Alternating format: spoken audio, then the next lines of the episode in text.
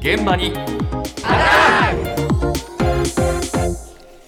今朝の担当近藤香織さんですおはようございます。おはようございます今日はお洋服の話題ですおい。経済産業省が衣類の再生や再利用を求めるルール作りを始めるというニュースがありましたおう。これは、あの、再生繊維を使わない製品を市場から排除するっていう方針の EU に対応するためということなんですけれどほうも、ほうほうなんでも日本国内では衣料品は6割以上捨てられてるんだそうそです。んなに捨てられてるかね、なんかああね、もったいない話だね、うんえそこで今日のテーマです。はいあなたが着なくなったお洋服どうしていますか基本的にはもう処分しちゃいます捨てちゃいますね誰かにあげるとかっていうのはやっぱしないでそのまんま燃えるゴミですね今の時代にはあんま合わないかもしれないですけどねあげます友達にあげてますいや打っても知れてるかなって思いますねけどまあ喜ぶからじゃないですかその欲しいっていう人がいるからっていうえっと、捨ててます燃えるゴミに出してますもったいなくないですもったく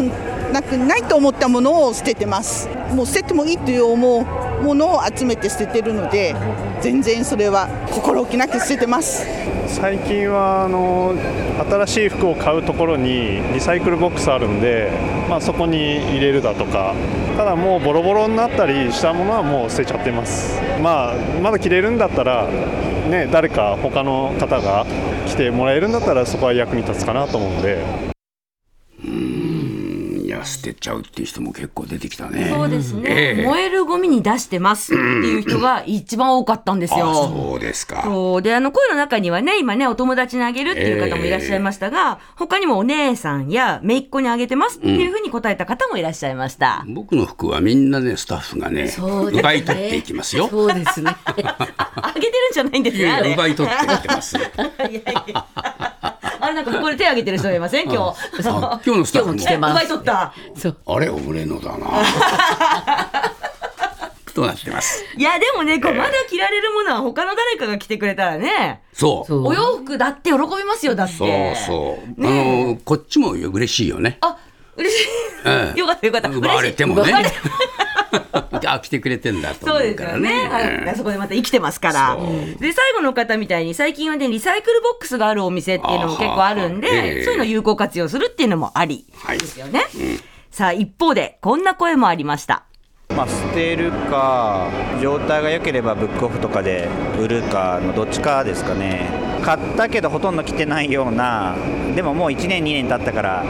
もう着ることないなっていうようなやつは、えー売ることがありますかね、まあ、そんな高い値段では売れないですけど捨てるよりは心が痛まないっていうか、うん、古着屋みたいなのに売ったりとか、まあ、あとは捨てちゃうっていうのがメインなんですけどもトレジャーファクトリーみたいな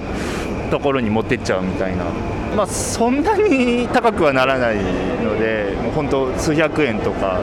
数千円つけばいい方ぐらいなレベルだと思いますほとんどは捨てますけどそれ以外はメルカリで売りますあなんか売れそうなブランドとかえー、でも物によるんですけどふコートとかだったらでも8000円とかで売れたり T シャツとかトップスとか1500円とか2000円とか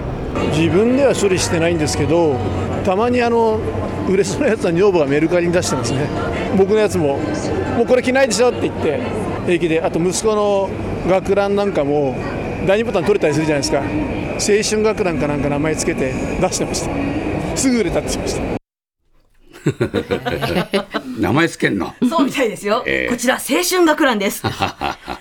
なか奥さんの ね、そう今ねね、抜群じゃな いです か。あいいね。はい、おかげですぐ売れたそうですあけれどもね。そう。まあまあ、売れるものは売るという人たちですよあーそう。ねええメルカリなどのフリマアプリ使う人もいれば、うんブックオフとかトレジャーファクトリーっていうリサイクルショップを利用する方もいらっしゃいました。八千円で売れたらね。悪くないですよ悪くないねで。すねそう、だまあ数百円のものから数千円。えだけどこれちょっとしたお小遣い稼ぎにえまあね、そうですね。うん捨てるよりはね、罪悪感もないし。そうそう、だからそう考えると一石二鳥かなうんそうとで。すね。あとはちょっと手間がかかるんですけどね。そこがね。ええ では最後に、こんな声もありました。なかなか捨てられなくて部屋にいっぱいあ ります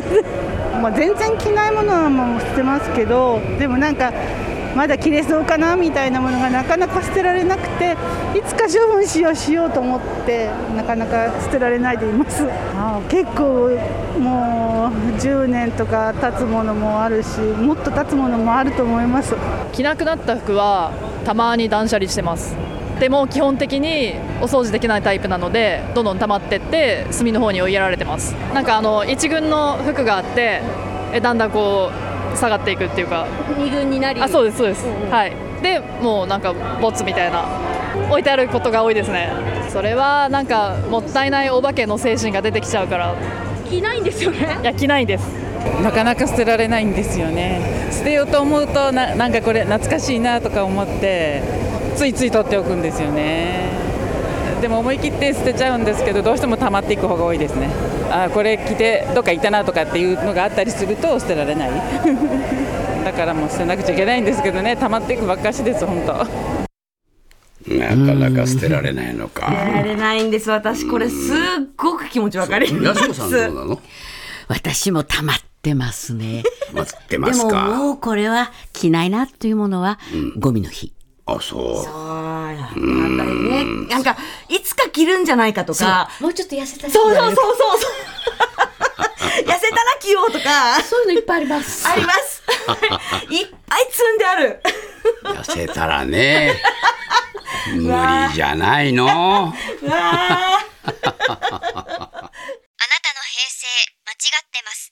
平成のすべてを目撃したと自称する町浦ピンクが真相を激白